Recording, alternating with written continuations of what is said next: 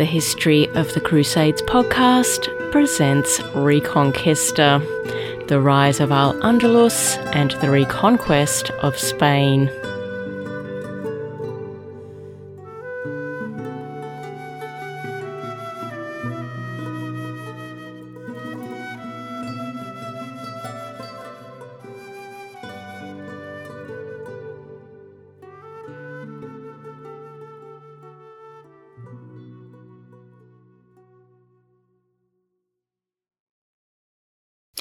Episode 62 French Troubles. Hello again.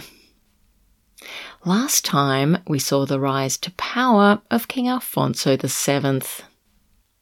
When we left the episode, young King Alfonso had quite a lot on his plate while King Alfonso VII wished to rule over all the lands previously within the realm of his grandfather, King Alfonso VI, two main barriers stood in his way. These barriers came in the form of King Alfonso of Aragon, who enjoyed widespread support in Castile and was also pushing into Toledo from his newly acquired territory in Zaragoza, and the new ruler of Portugal, Alfonso Enrique, who didn't consider Portugal to form part of the Kingdom of Leon and Castile. A further two minor barriers also existed in the form of King Alfonso's late mother's lover, Count Pedro Gonzalez of Lara, and his brother, Count Rodrigo Gonzalez of Lara, both of whom initially opposed the rise of King Alfonso VII, preferring instead to see Pedro's son with Urraca, Fernando Perez of Lara, rule as the King of Leon and Castile the Counts of Lara have recently aligned themselves with their old foe, Queen Urraca's estranged husband, Alfonso of Aragon, in a bid to strengthen their opposition to King Alfonso VII's rule. Now, fortunately for young King Alfonso VII, Alfonso of Aragon and Count Pedro Gonzalez of Lara will shortly be completely preoccupied outside the Iberian Peninsula in France, leaving the young king free to cement his hold on power in Leon and Castile. Why is the Count of Lara and King Alfonso of Aragon in France at this critical time in the history of Leon and Castile? Well, that's a very interesting question, and to answer it, we have to go back to events taking place in Valencia in spring of the year 1129.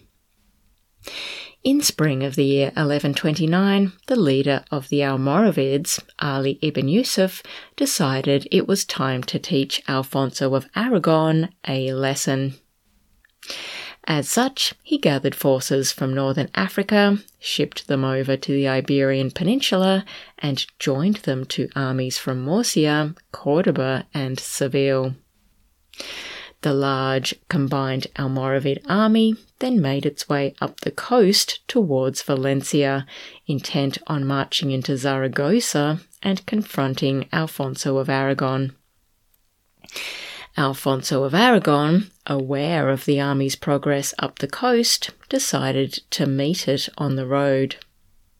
He mustered an army of his own and mobilized it into the southern regions of Valencia, confronting the Almoravid army head on at a place called Calera in May of the year 1129. Unfortunately, we don't know much about this battle. Muslim sources state that the Almoravid army was larger than that fielded by Alfonso of Aragon, but in a repeat of the battle at Cutanda, the Muslims were soundly beaten by the Christians. They suffered a massive number of casualties, and their baggage train was taken by Alfonso of Aragon. The remnants of the Almoravid forces limped back down the coast, leaving Ali ibn Yusuf scratching his head about how best to contain or in the best case scenario, defeat the all conquering Alfonso of Aragon. His solution was to appoint a new energetic governor of Valencia, a man who promised to not only strengthen the defences of the Taifa of Valencia to prevent any encroachment by Alfonso of Aragon, but push into Zaragoza, reclaiming some of the territory lost by the Muslims. The new governor of Valencia took up his position in the year 1130 and immediately got to work, sending raiding parties out to attack Christian forces in the region. In May of the year 1130, the governor scored a major victory. Muslim fighters from Valencia had confronted not just a minor bunch of Christian fighters, but a sizable army led by one of Alfonso of Aragon's French allies, Viscount Gaston of Bearn. The French force was resoundingly defeated by the Muslims from Valencia. Among the Christian men left dead on the battlefield was Viscount Gaston of Bearn himself. The body of the deceased French Viscount was taken to the governor of Valencia, who ordered it to be decapitated and the head sent to Granada. Once the head of Viscount Gaston arrived in Granada, it was mounted on a lance and was paraded through the streets of the city. Now, this event is about to cause all sorts of problems. The politics of southern France at this point in time was volatile and cutthroat, and the tentacles of conflict between the power players in southern France had spread over the Pyrenees into the Iberian Peninsula. Basically, at the time of the death of Viscount Gaston of Bearn, the Duke of Aquitaine, who ruled a goodly chunk of western France and whose territory extended all the way down to the Pyrenees mountain range, right up to the borders of Navarre and Aragon, was aligned with the Count of Barcelona. In the opposing corner was the Count of Toulouse and the Viscount of Carcassonne, who were both allied with the Kingdom of Aragon. The Viscounty of Bearn lay within the Duchy of Gascony, which itself fell under the vassalage of the Duchy of Aquitaine, but importantly for King Alfonso of Aragon, the allegiance of Viscount Gaston of Bearn to Gascony and Aragon was, to some extent, only tokenistic. His money, his time, and his armies had all been pledged in support of King Alfonso of Aragon, the enemy of Viscount Gaston's overlord, the Duke of Aquitaine. The support of Bearn to Aragon was of vital importance to King Alfonso of Aragon. Although Bearn itself was only quite small, territorially speaking, it was of strategic consequence, situated on the French side of the Pyrenees, with its borders located adjacent to Alfonso of Aragon's territory in Navarre and Aragon.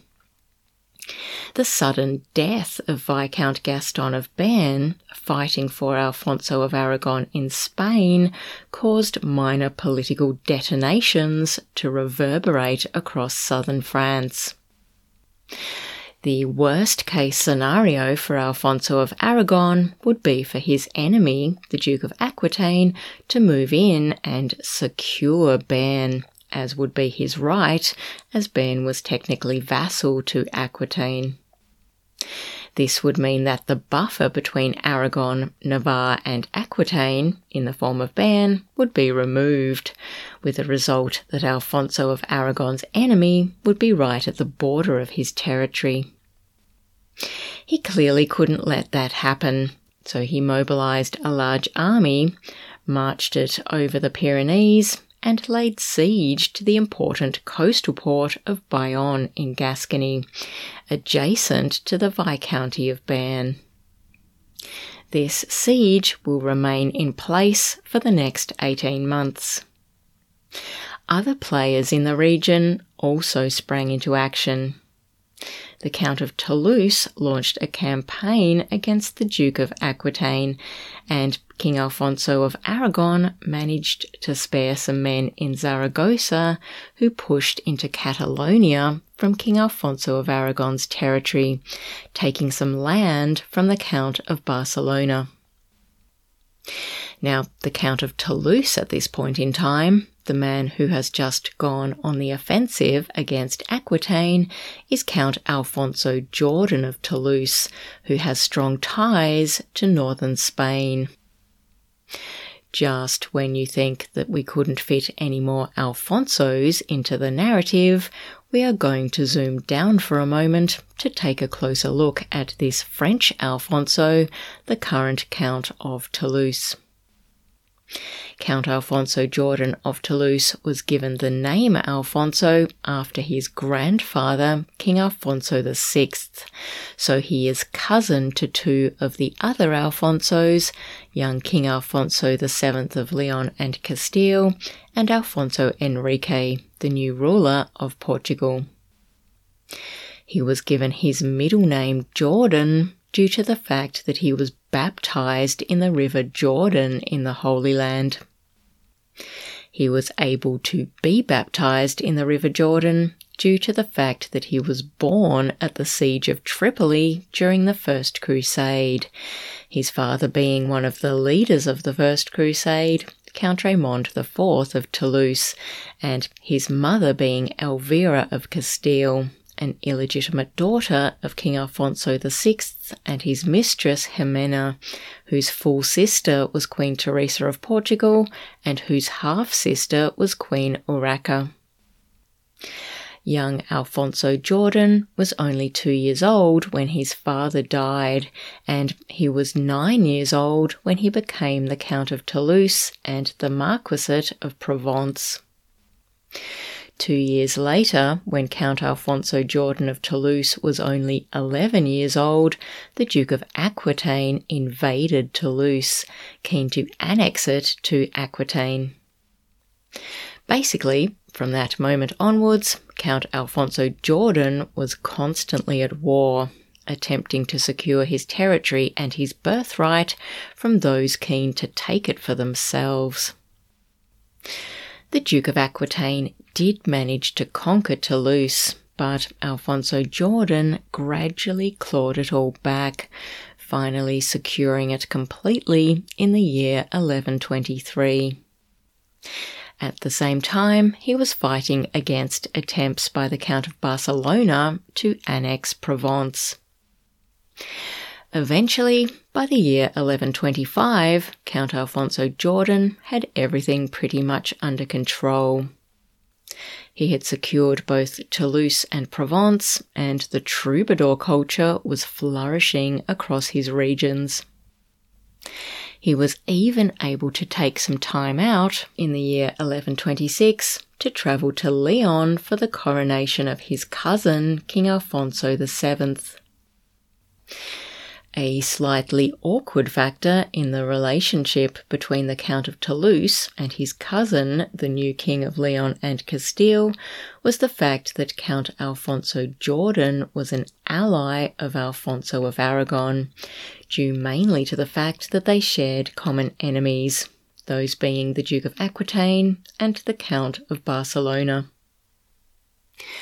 just how strong the bond was between the two allied Alfonsos, Alfonso of Aragon and Alfonso Jordan of Toulouse, was demonstrated by the fact that after Alfonso of Aragon had commenced his siege of Bayonne, Alfonso Jordan of Toulouse marched the armies of Toulouse all the way north to the shores of the Bay of Biscay to assist Alfonso of Aragon in his siege of Bayonne. Also heading towards Bayonne is Count Pedro Gonzalez of Lara. Exactly why the Count of Castile is travelling to meet up with Alfonso of Aragon at the siege is unclear, although there is speculation that Pedro Gonzalez was intending to request assistance from Alfonso of Aragon on the ground in Castile, as things hadn't been going very well for the Counts of Lara in Castile of late. In fact, things had been going so badly that Count Pedro Gonzalez had recently been expelled from Castile by young King Alfonso VII, while his brother, Count Rodrigo Gonzalez, had been stripped of his lands and titles. This had come about due to the fact that late in the year 1129 or early in 1130, the Counts of Lara had attempted an uprising in Castile, hoping to oust King Alfonso VII from the region and support the Count's ultimate ambition of placing Fernando Perez of Lara on the throne. The Counts of Castile had begun their campaign by seizing the town of Palencia but they had miscalculated both the level of support for the young monarch across Castile and also their own support base. After a short while, it became apparent that the widespread support to overthrow the current king of Leon and Castile, which the Counts of Lara had depended upon, just didn't exist. Their stand against King Alfonso VII fizzled out, and most of the supporters of the Counts of Lara threw in the towel and pledged allegiance to King Alfonso VII. Count Pedro Gonzalez, though, wasn't ready to admit defeat. King Alfonso VII stripped Pedro of his title as the Count of Castile, and Pedro fled over the Pyrenees, intent on tracking down Alfonso of Aragon and convincing him to join Pedro in launching an invasion of Castile, or at least that's the most likely scenario for Count Pedro's sudden appearance at the siege of Bayonne. However, that's not how things panned out. In fact, things went very badly for Count Pedro at Bayonne. For reasons now unfortunately lost to history, Count Pedro challenged Count Alfonso Jordan to a joust after he arrived in Bayonne. Both counts lined up their mounts and charged at each other, with Alfonso Jordan scoring the only hit when his lance connected with Count Pedro's arm, unseating him from his horse. Count Pedro died from the injuries he sustained a few days later. So, the end of this episode finds young King Alfonso VII in a much better position than he was in at the beginning of the episode. His late mother's lover, the annoying Count Pedro Gonzalez de Lara, has died, and his brother has been forced into submission, while Alfonso of Aragon is tied up in a siege over the Pyrenees, which doesn't look like ending anytime soon. Join me next time as King Alfonso VII takes full advantage of the situation by attacking Alfonso of Aragon's holdings in Castile. Until next time, bye for now.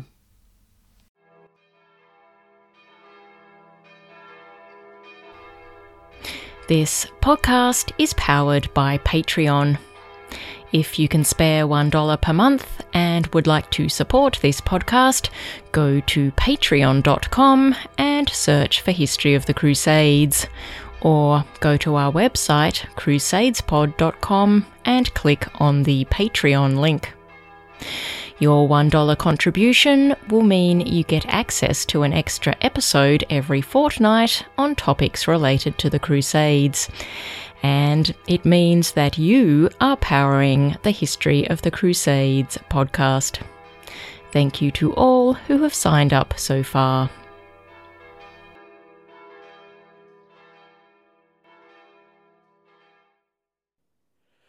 Sanctus, Sanctus, Sanctus.